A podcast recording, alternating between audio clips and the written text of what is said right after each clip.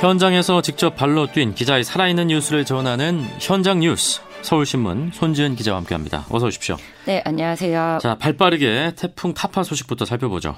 네, 지금 어, 앞에 뉴스에서도 들으셨을 텐데요. 지금 아주 태풍이 가장 고비인 상태입니다. 그래서 오늘 드리는 말씀 잘 귀 기울여 주시고 무리한 일정 하지 않고 안전하게 저녁 보내셔야 될 것 같습니다. 네.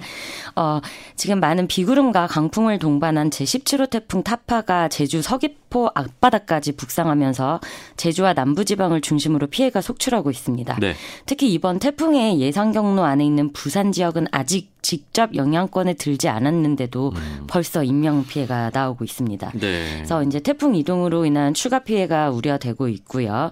기상청은 내일 오전까지 일부 음. 지역을 중심으로 강한 바람과 폭우가 이어지겠다라고 했습니다. 지금 태풍이 아주 빠르게 이동 중이에요. 그렇죠? 네, 어, 오늘 정오에는 제주도 서귀포 남쪽 약 170km 해상에서 있었는데 네. 오후 3시쯤에는 이제 서귀포 동남도 동남동 쪽 약 60km 바다까지 올라왔습니다. 네. 그리고 지금 이 시간에는 전남 여수 남남동 쪽 약 130km 음. 바다를 지나고 있고요. 오후 9시께 부산 남쪽 약 70km 바다를 지나갈 예정입니다. 그리고 아마 지금 오후 10시쯤에 부산 동남쪽 50km 거리에 있을 때가 부산에서 네. 가장 가까워질 것으로 보입니다. 지금 전국에서 피해 상황이 집계되고 있죠? 네, 맞습니다. 중앙재난안전대책본부에 따르면 오늘 강원, 광주, 전남, 부산, 울산, 경남 등 전국 4개 지역에서 천여 가구의 전기 공급이 끊겼다가 다시 복구됐고요. 네. 현재 하늘길과 백길도 잇따라 막혀 있습니다. 제주, 김해, 김포, 인천 등 9개 공항에서 항공기 어 100여 편 이상이 결항이 됐고요. 음. 목포와 제주, 여수와 거문 등 연안 여객선도 항로 와 항로가 막혀서 선박의 운항이 통제되고 있습니다. 그리고 국립공원 당연히 탐방로 427개 입산이 금지돼 있고요. 네. 경남 거가대교도 오전 11시부터 강풍 피해가 우려돼 통행이 제한되고 있습니다. 하늘길과 백길 지금 전국 곳곳이 지금 네. 막혀 있는 모습입니다. 그리고 부산 진구에서는 또 사고도 발생했다면서요. 네, 어, 부산 진구의 2층 단독 주택을 떠받치던 기둥이 무너지는 사고가 발생했는데요. 네. 1층에 거주하는 72살 A 씨가 미처 빠져나오지 못하고 주택 잔해에 깔렸습니다. 그래서 9시간 만인 오늘 오전 7시 45분께 숨진 채 발견됐습니다. 지금 기상청 예보를 보면 태풍 이동 경로에 따라서 내일 오전까지는 그래도 많은 비가 전국적으로 내릴 것으로 예상되니까요. 다시 한번 여러분들 뉴스 속보나 기상 소식 계속해서 체크하시길 바랍니다. 자, 그리고 오늘 문재인 대통령이 유엔 총회 참석과 한미 정상회담을 위해서 뉴욕행에 올랐습니다. 네, 오늘 문 대통령이 방미길에 올랐습니다. 원래 이번 유엔 총회는 대통령이 참석하지 않을 예정이었습니다. 그랬죠. 왜냐면 이제 매년 참석을 해 왔고 올해는 음. 아마 이낙연 총리가 가든가 이런 어, 방안을 검토했었는데 네. 북미 협상 재개 분위기가 무르익고 음. 또 한반도를 둘러싼 상황이 급변하면서 전격적으로 참석하게 됐습니다. 그렇죠. 대통령이 가서 해야 될 게 있으니까 지금 네. 가장 지금 중요한 일정 한미 정상회담이 언제 열리죠? 네, 한미 정상회담은 한국 시간으로 24일 오전에 열릴 예정입니다. 네. 근데 조금 전에 트럼프 대통령이 또 이런 말을 했다고 전해졌는데 적어도 3년 동안 자신의 임기 동안이죠.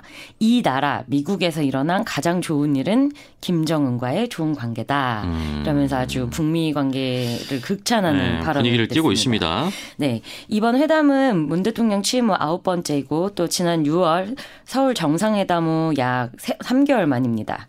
이제 청와대에서는 이번 회담을 계기로 문 대통령이 적극적인 촉진자 역할을 해내서 네. 북미 간 비핵화 협상이 속도를 올리겠다 이런 이제 계획을 갖고 있습니다. 이고시에이트로서 또 어떤 면모를 보여줄지 일단 관심이 쏠리고 있습니다. 그리고 최근 지지율도 좀 하락하고 있는 추세잖아요. 문재인 네. 대통령 입장에서도 상당히 중요한 일정이 될 것 같아요. 네, 특히 이제 네. 저희가 어, 한일 군사정보 보호협정 지소미아 종료 선언으로 한미 동맹 균열이 있는 거 아니냐 음. 이런 이제 우려가 나왔기 때문에 네. 이 우려를 불식하고 동맹의 굳건함을 재확인하는 이 과제도 음. 굉장히 중요한 과제고요. 네. 또 방위비 분담금 협상 등 각종 현안을 해결하는 계기로 만들어야 합니다. 또 조금 음. 전에 해리 해리스 주한미 대사 에게 대통령이 서울공항에서 비행기 타기 전에 네. 한일 관계 때문에 한미 관계가 흔들리는 일은 없을 것이다 라고 음. 말했다는 보도도 나왔습니다. 네. 자 그리고 한미 정상회담 외에는 또 어떤 일정이 있죠? 어 폴란드, 덴마크, 호주 정상과도 차례로 정상회담을 할 예정이고요. 또 유엔 총회 기조 연설을 통해서 한반도 평화 프로세스 진전 성과 설명하고 음. 한국 정부에 대한 국제사회의 지속적인 지지를 요청할 예정입니다. 아, 어쨌든 뭐 좀 잘 됐으면 좋겠습니다. 뭔가 잘 이루어졌으면 네. 좋겠어요. 근데 오늘 국회 출근하셨죠, 오늘도? 네, 맞습니다. 이에 대해서 여야 반응이 좀 어땠습니까? 네, 엇갈렸나요, 또? 이제 대통령이 떠나니까 다들 잘 다녀오시라라는 네. 이제 그런 말은 있었지만 온도차가 있었습니다. 음. 이제 더불어민주당은 한반도 평화 프로세스를 위한 문 대통령의 촉진자 역할을 강조했고요. 네. 자유한국당은 북한의 단호한 태도로 임해야 한다라고 아. 말했습니다. 뭐 일관된 메시지입니다. 네. 어, 보통 그리고 출국 전에 대통령이 어떤 메시지를 남기고 떠나더라고요. 네. 네. 특히 오늘은 어, 아프리카 돼지 열병과 태풍으로 인한 피해 예방과 복구를 위해 많은 이들이 노력하고 있는데 그 노고에 감사하다. 지금도 평화시장 화재로 연기가 가시지 않던데 작은 점포들이 밀집되어 있어 화재 진압에 어려움들이 네, 예상된다. 네. 잘 챙겨달라고 당부의 어. 말을 남기고 갔습니다. 일단 말이 나온 김에 네. 평화시장 네. 그 화재 소식도 좀 살펴보죠. 오늘 새벽에 이제 그 신당동 지상 7층 지하 1층짜리 제일평화시장 건물에서 화재가 발생했는데 일단 진화는 됐죠. 네, 다행히 네. 제가 이제 국회에서 출발할 때까지만 해도 진화 작업이 끝나지 않았었는데 음. 조금 전에 진화 작업이 완료됐다. 있다는 다행입니다. 소식입니다. 네. 어, 일단 큰 불은 불이 난 바로 1시간 만에 잡혔는데 잔불이 여러 군데 남아 있어서 음. 진화 작업이 오래 걸렸습니다. 그리고 오늘 이제 발생한 연기가 사고 현장 부근인 동대문 일대는 물론이고 바람을 타고 용산구 남영동 등 어. 서울 도심 곳곳까지 퍼졌습니다.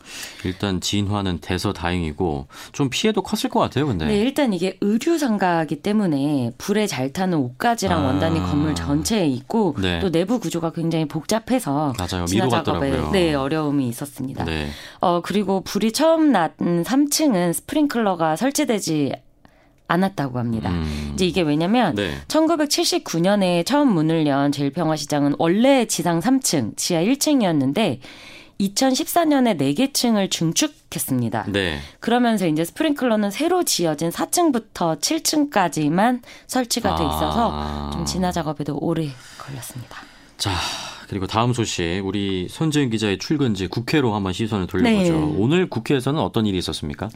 오늘은 자유한국당 네. 황교안 대표가 스티브 잡스로 분해서 황티브 네. 잡스라는 말이 황티브 잡스. 네. 어 이제 황 대표가 취임 후 처음으로 자신의 경제 정책 비전인 민부론을 발표를 했는데요. 네. 이제 이 민부론 발표가 우리 스티브 잡스의 프레젠테이션처럼 음. 어 이걸 뭐 헤드셋 네. 자, 작은 헤드셋을 음. 끼고 운동화 차림에 손에 이제 작은 메모지만 들고 네. 무대 위에서 프레젠테이션을 음. 했습니다. 이제 특히나 황 대표가 16일에 삭발을 했잖아요. 그렇죠. 그래서 오늘 보니까 머리가 아주 조금 자랐더라고요. 음. 그래서 짧은 머리 또 셔츠 소매를 걷어 붙이고 그래서 네, 스티브 잡스를 연상케 했습니다. 개인적인 생각인데 스티브 잡스를 연상시키는 이미지는 좀 많이 소비가 됐거든요. 다른 프리젠테이션에서 많이 나와가지고 맞습니다. 아, 어쨌든 좀 영상으로 저도 봤는데 화려해 보이긴 하더라고요. 네, 오늘 굉장히 화려하게 영상이라든지 음. 이제 프레젠테이션은 굉장히 화려하게 준비가 됐고요. 네. 이제 핵심은 내용인데 네. 이제 민부론의 핵심은 문재인 정부의 경제 실정의 원인이 소득주도 성장으로 대표되는 국부 중심의 관치 경제다. 음. 그래서 이거를 큰 정부 안 된다. 민간이 창출하는 민부 정심으로 중심으로 음. 패러다임을 바꾸겠다 이런 네. 겁니다. 그러니까 국가가 아니라 민간 주도 성장으로 경제 패러다임을 다시 바꿔야 된다. 뭐 이런 내용인데 구체적으로는 어떤 내용이 나왔습니까? 네, 이제 목표는 2030년까지 1인당 국민 소득 5만 달러. 같은 2030년까지 가구당 연간 소득 1억 원. 네. 2030년 중산층 70% 달성을 제시했습니다. 음, 수치만 보면 이렇게 되면 좋죠. 당연히 좋겠죠. 네. 근데 뭐 비판도 당연히 나왔겠죠. 네, 왜냐면 네. 이제 오늘 발표한 정책들이 대부분 정부의 그 기능을 축소하는 거기 때문에 음. 구체적인 그 과제로 에너지 공급 민영화, 공정거래법의 경쟁 총 죄송합니다.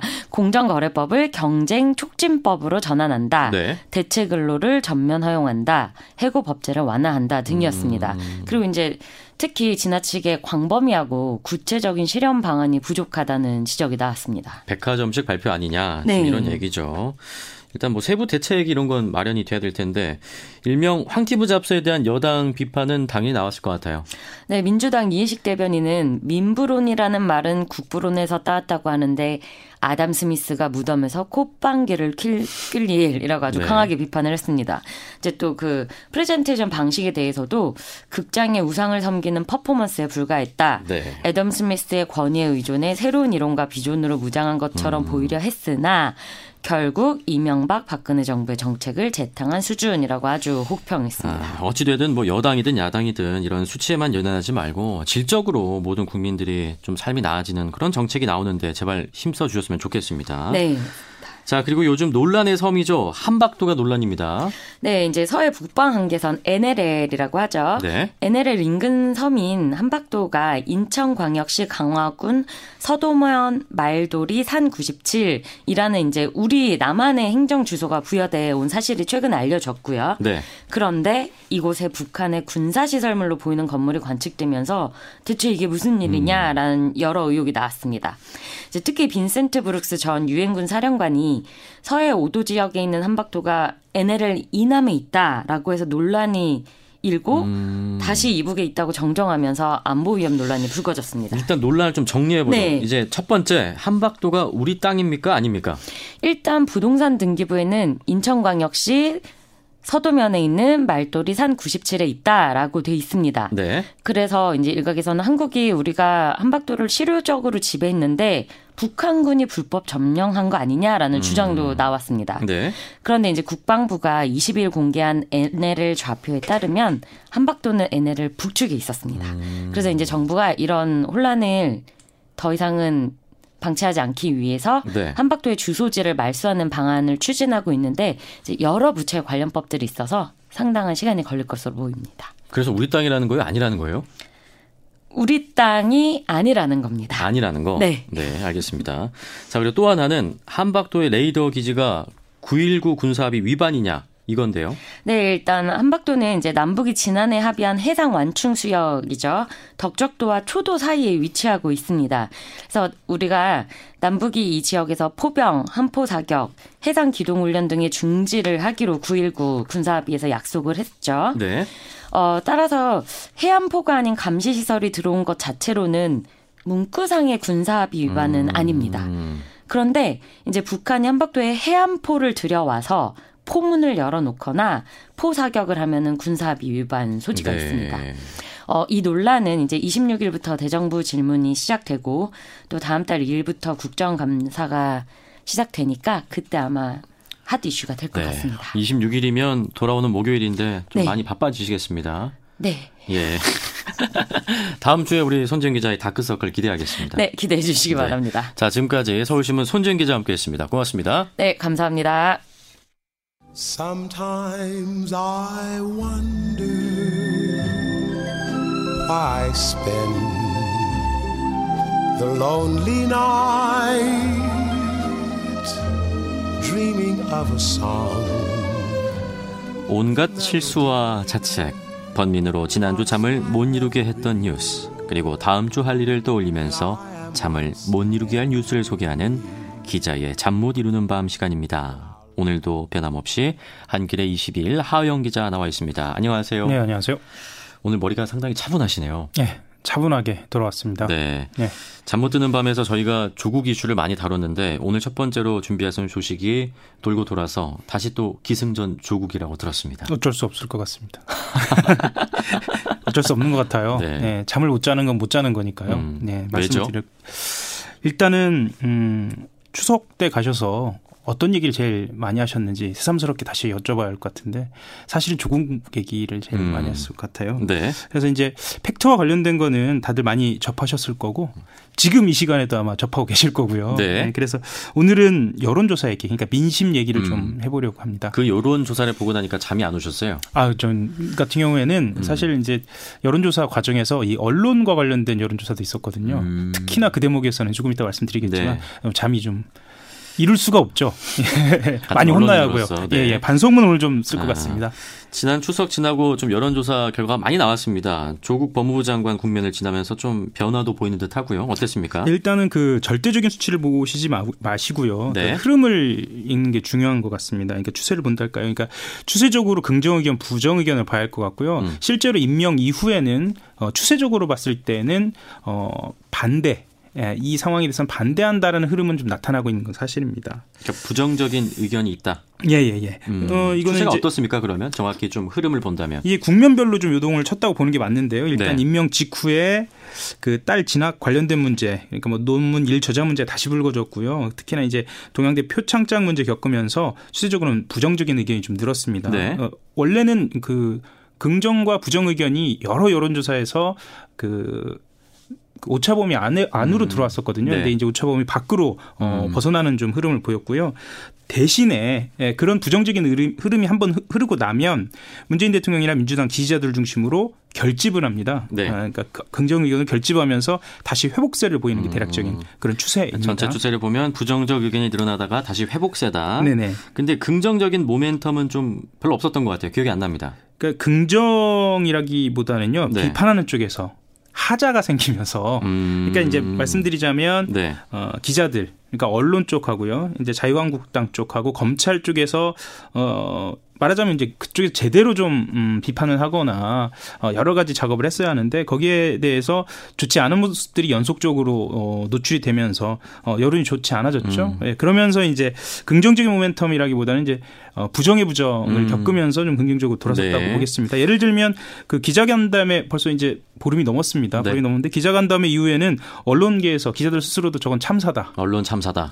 뭐 이런 얘기도 했죠. 예, 이건 얼굴 들기 힘들다. 음. 뭐 이런 이야기도 많이 했었는데요. 그때 한 번의 모멘텀이 있었던 것 같고요. 자유한국당에서 벼르고 별렀던 청문회 도 그랬던 것 같고요. 음. 뭐 등등 검찰이 최근에 압수수색을 벌이고 수사를 벌이는 과정에서는 이제 피의 사실 공표 이야기가 좀 나오면서 네. 어, 부정적인 여론이 음. 좀 비등하고 있는 상황입니다. 일단 이 추세로만 보면 여론이 어떤지는 좀 정확히 알기는 그래도 힘든 것 같아요. 네, 한겨레 네. 21에서 그래서 이제 그뭐 천명 단위의 양쪽 여론 조사 말고요. 그 저희들이 이제 심층 면접 여론 조사라고 해서 네. 그 대략적으로 범위를 좀 좁혀서 어, 여론 조사를 좀 했습니다. 어, 그러니까 제한 된 조건의 그룹을 정해서 생각을 좀 깊게 들어보는 건데요. 어떤 조건이죠? 그러니까 문재인 대통령을 그러니까 2017년 대선 때 찍었던 20대 네. 8명을 대상으로 했고요. 그러니까 말하자면 이, 20대의 문 대통령 지지 그룹이죠. 음. 예, 그래서 그리고 어, 특히 그 지지 그룹 중에 현재는 잘 못하는 편이다라는 음. 이야기를 좀 듣고 싶었어요. 그래서 어떤 지점에서 비판적으로 좀 보고 있는 것인지 아. 그렇게 느낀 이유가 뭔지 이런 얘기를 좀 들어봤습니다. 과거에 문 대통령을 지지했으나 지금은 잘못하고 있다고 생각하는 20대, 20대 8명. 예, 예, 예. 결론부터 왜 그렇게 느낀다는 거죠? 음, 일단은요. 그 예상 가능한 답일지 모르겠습니다만 어, 조국 장관 후보 임명과 관련돼서 문재인 대통령 국정능력 평가를 잘못 음, 그러니까 국정력 평가를 하는 데 있어서 어, 어, 그 국정 능력을 예, 그렇게 평가하고 있다는 거죠. 잘 못하는 편이다라고 네. 얘기하는 거죠. 다만 이제 어, 고민은 좀 여기에 집중됐어요. 국정과제 중에 검찰 개혁은 지지를 해요. 네. 그러면서 어, 조국 장관이 적합한가를 두고 음. 물음표를 두고 있는 겁니다. 근데 다른 세대도 아니고 왜 20대입니까? 어, 이번에 이제 조국 논란이 벌써 한 달하고 열흘이 좀 지났는데요. 어, 긍정과 부정이 이 움직이는 추세를 보면 30대, 40대, 3040이나 5060은 추세적으로 거의 같은 흐름을 보입니다. 아까 음. 말씀드렸던 것처럼 그 어, 모멘텀이라 가지고 국면이 벌어질 때마다 같은 흐름을 보이는데 네. 20대가 조금 특이해요. 음. 그러니까 어, 말씀을 드리자면 음, 특히나 공정성과 관련된 주제가 등장을 하면 어, 부정 의견으로 갔다가 지지를 회복하지 못하는 세대가 음. 20대였습니다. 그래서 지난해 초에 그 한겨레 21에서 어, 문재인 대통령 지지자 분석을 했을 때도 20대가 그랬거든요. 음. 이번에 똑같은 상황이 벌어지니 이게 공정성과 아. 관련된 20대의 감수성이 어, 이건 이례적인 것이 아니구나 판단해서 한 번 더 들어봤습니다. 중요한 키워드를 말씀해 주셨네요. 공정성. 네. 조금 더 들어가 보죠. 지난해 초라고 말씀하셨는데 어떤 게 바뀐 거죠? 어, 기억이 나실 겁니다. 네. 아이스하키 선수 선발과 관련돼서요. 그때 평창 올림픽. 네. 그때 이제 어, 유일하게 문 대통령 지지자 그룹에서 이탈한 게 20대였습니다. 그러니까 음. 20대 특징이 뭐냐면요. 간단하게 설명을 좀 드리면 음, 지지의 형태가 이념 연합적인 성격을 띱니다. 이념 연합 무슨 말이죠? 그러니까 어 자신들이 진보라고 밝힌 쪽뿐만 아니라 중도나 보수라고 밝힌 20대 또한 음. 문재인 대통령을 지지했었거든요. 네. 지금도 어, 그렇게 다양한 측면으로 나타나고요. 그렇다면 이번엔 어떻습니까? 이번에도 마찬가지입니다. 음. 그리고 이게 어찌 보면 전체 여론 지형을 추격해서 보여준 형태이기도 합니다. 아. 예. 그리고 이번 같은 경우에는 어, 보수적인 20대, 그러니까 특히나 20대 남성을 중심으로 해서 어, 이탈하는 움직임을 보였고요. 음. 어, 특히나 SNS에 조국 장관이 과거에 했던 그 교육의 평등과 관련된 주제와 딸의 특혜 논란이 그러니까 불법이냐 아니냐와 네. 무관하게 공정성 음. 문제가 제기됐다는 그러니까 거죠. 위법이 아니더라도 합법 안에서 존재하는 편법을 이야기하시는 거죠. 예예예. 예, 예. 그것이 이제 네. 어, 그때도 다 그랬었다. 이것은 감안할 수 있는 거 아니냐라는 의견이 음. 3040에서는 여론에 분명히 있었거든요. 그런데 20대에서는 이것에 대해서는 공정성 문제가 음. 분명하게 좀 드러난 거죠. 작년에는 그 20대가 다시 문 대통령 지지를 회복하지 않았나요? 네 맞습니다. 그러니까 네. 어. 이제 먼저 말씀드리고 싶은 건 이거예요. 어, 이들 20대가 문재인 대통령하고 조국 장관에 대한 싱크리올이라고 할까요? 뭐 음. 그 이게 같이 보는 겁니다. 네. 네 같이 보고요. 어, 말하자면 그러니까 문재인 대통령에 대해서 지지를 유보했음에도 불구하고 여전히 국정 과제, 그러니까 문재인 대통령이 갖고 있는 개혁 과제에 대해서는 동의한다는 점. 음. 그리고 조국에 대해 어, 조국 후 어, 장관이죠. 장관에 대한 지지나 어, 유보 어, 반대로 어. 돌아서는 그 국면이 네네. 그 같은 흐름을 보인다는 거죠. 음. 음. 일단 이 부분만 보면 문재인 대통령 equal to 조국이다. 약간 이런 식으로 좀 받아들일 수 있겠네요. 네, 20대 같은 경우에는 네. 같은 흐름을 보이는 건 맞는 것 같습니다. 그래서 여러 가지 과제나 의미가 어, 보여졌고요. 네.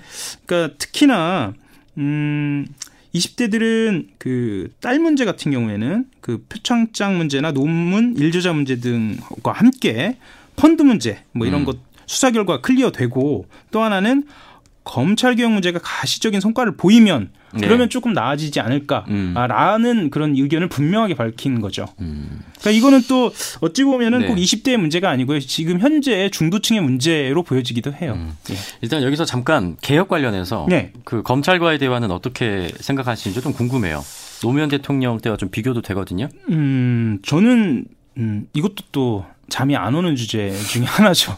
왜냐하면 워낙에 의미하는 바가 다양하니까. 네. 어, 실제로는 어, 지금 현재 행복 하나하나가 조국 장관하고 윤, 윤석열 총장하고 대립되는 구도로 보여져요. 맞아요. 예, 대립되는 구도로 보여지고 어, 실제로 검찰 개혁 관련 촛불 집회까지 지금 벌어지고 있고요. 그렇죠. 어, 물론 주말에는 자유한국당 반대 집회도 벌어졌고요. 음.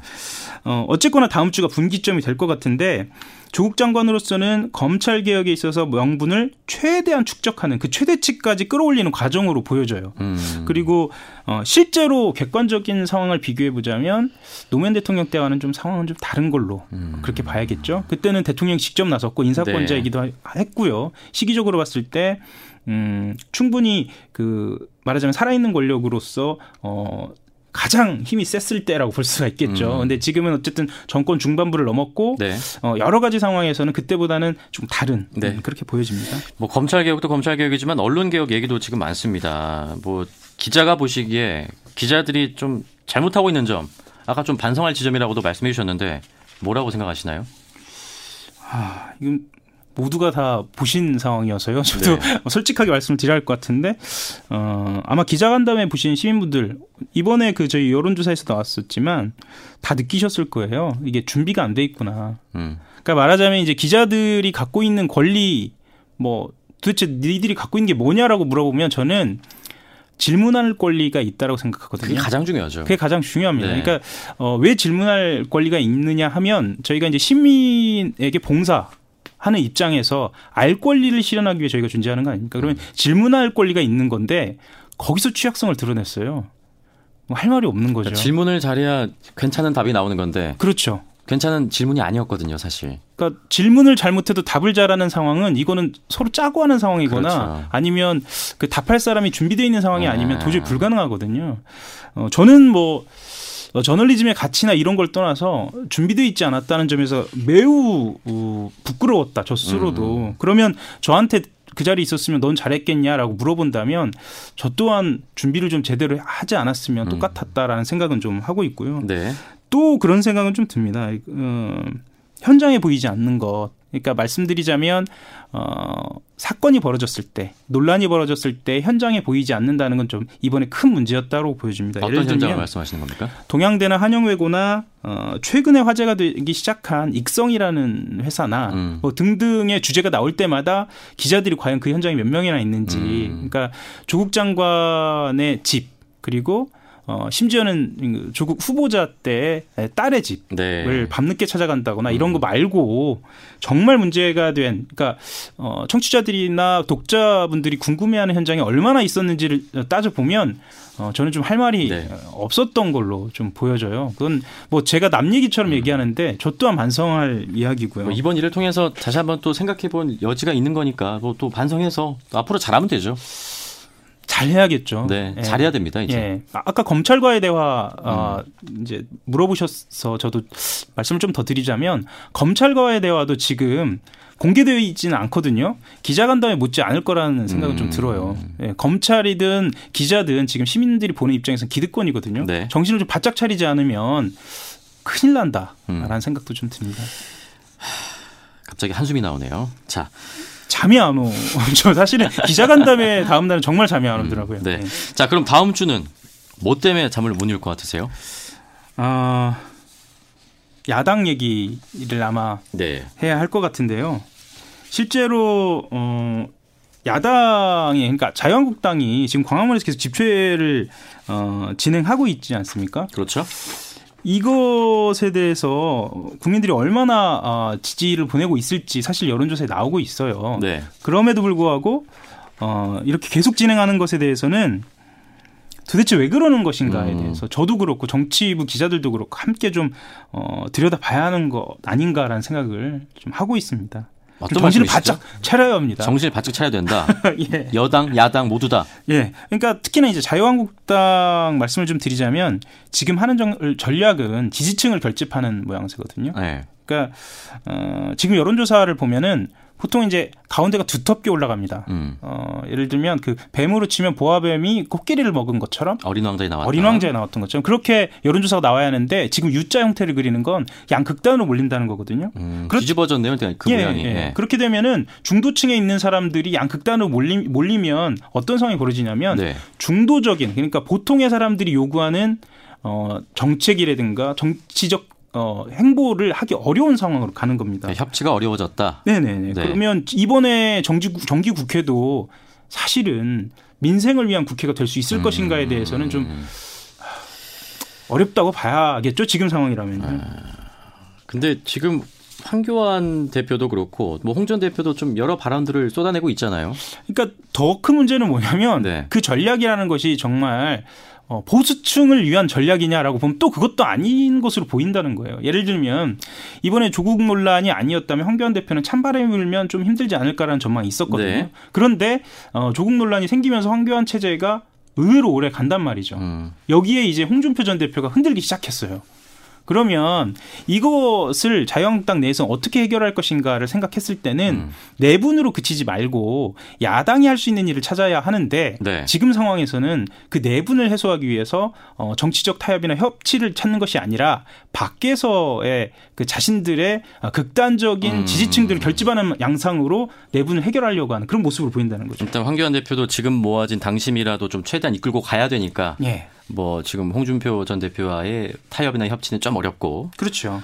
홍준표 홍... 전 대표 같은 경우에는 네. 또이 정치적으로 굉장히 수가 밝은 음, 사람이어서 음. 내년 총선까지는 계속 흔든다고 봐야거든요. 음. 특히나 이 나경원 대표를 어 지금 오늘 페이스북이죠. 어제 페이스북인가요? 21일 페이스북에 21일입니다. 21일 페이스북에 무슨 원정 출산을 했다 뭐 이런 이야기까지 하면서 네. 막 직접적으로 공격을 하고 있거든요. 그러면서 음. 이제 1억 피부과 파동을 연상시킨다는 등 이렇게 음. 하면서 사람들이 귀를 솔깃하게 이거는 정말 일단 어. 홍전 대표의 정치적 의도가 있다고 봐야겠죠. 아, 이건 분명하죠. 예, 예, 예. 어. 이거는 외부를 향한 음, 목소리라기보다 음. 내부를 흔들기 위한 네. 목소리라고 봐야겠죠. 이런 흐름은 좀 계속 된다고 봐야겠죠. 아무래도 내년 총선까지는 계속 어. 간다고 봐야겠죠. 민주당은 밤에 좀 조용한 것 같아요. 아 밖으로는 조용한데요. 네. 네, 잘 알려지지는 않았습니다만 내부적으로는 정말 쉽지 않은 상황입니다. 음. 왜냐하면 사실 그 여의도에서 가장 민감한 문제 중에 하나가 여론조사거든요. 네. 아, 앞만 보고 가자. 뭐 민심만 보고 가자. 당신만 보고 가자라고 얘기하는 거 말고요. 이 네. 수면 아래에서는 여론조사가 어떻게 움직이느냐를 계속 보거든요. 음. 그 최근에 여론조사가 어 문재인 대통령의 국정 수행 능력 평가 긍정이 40% 초반대로 떨어졌습니다. 음. 이거는 문재인 대통령이 얻었던 지난 득표율, 네, 득표율 41%를 어 오차 범위 안에서 최저치 음. 아래로 지금 내려가고 있거든요. 네. 이렇게 되면은 과거의 사례로 봤을 때는 어, 당청 관계를 재정립하자는 뭐 이렇게 해서 음. 내분이 생길 수 있는 가능성이 지금 제기돼서 일단 뭐 복잡한 상황이 말씀하신 대로 네. 외부적으로는 뭐 거기서 안에서 상황을 지켜보고 있겠지만 네. 내부적으로는 이런 말 저런 말들이 확실히 많겠죠. 근데 네. 일단 문 대통령이 지금 뉴욕으로 갔어요. 네. 뭐 그러면 한 번에 약간 반등의 모멘텀이 있지 않겠습니까? 어, 일단 그 뭐 북미 관계뿐만 아니라 이 여러 가지 이 동북아 정세에서의 문재인 대통령의 역할이 굉장히 크지 않습니까? 네. 그래서 네. 모멘텀은 있다고 봐야겠죠. 음. 예, 미국 뉴욕에서 열리죠. 유엔 총회에 참석하고 도널드 트럼프 미국 대통령과 회담하고. 정상을 하고 정상회담 하고 여기 결과를 좀 지켜봐야 할 것 같습니다. 다음 주는 아주 예, 중요한 한 주가 될 것 같습니다. 네. 자, 다음 주는 잠을 잘 이루실지 못 이루실지 기쁜 소식으로 좀 잠을 못 잤으면 좋겠습니다. 알겠습니다. 저도 기대하겠습니다. 예. 지금까지 한겨레 21 하영 기자 함께했습니다. 고맙습니다. 감사합니다.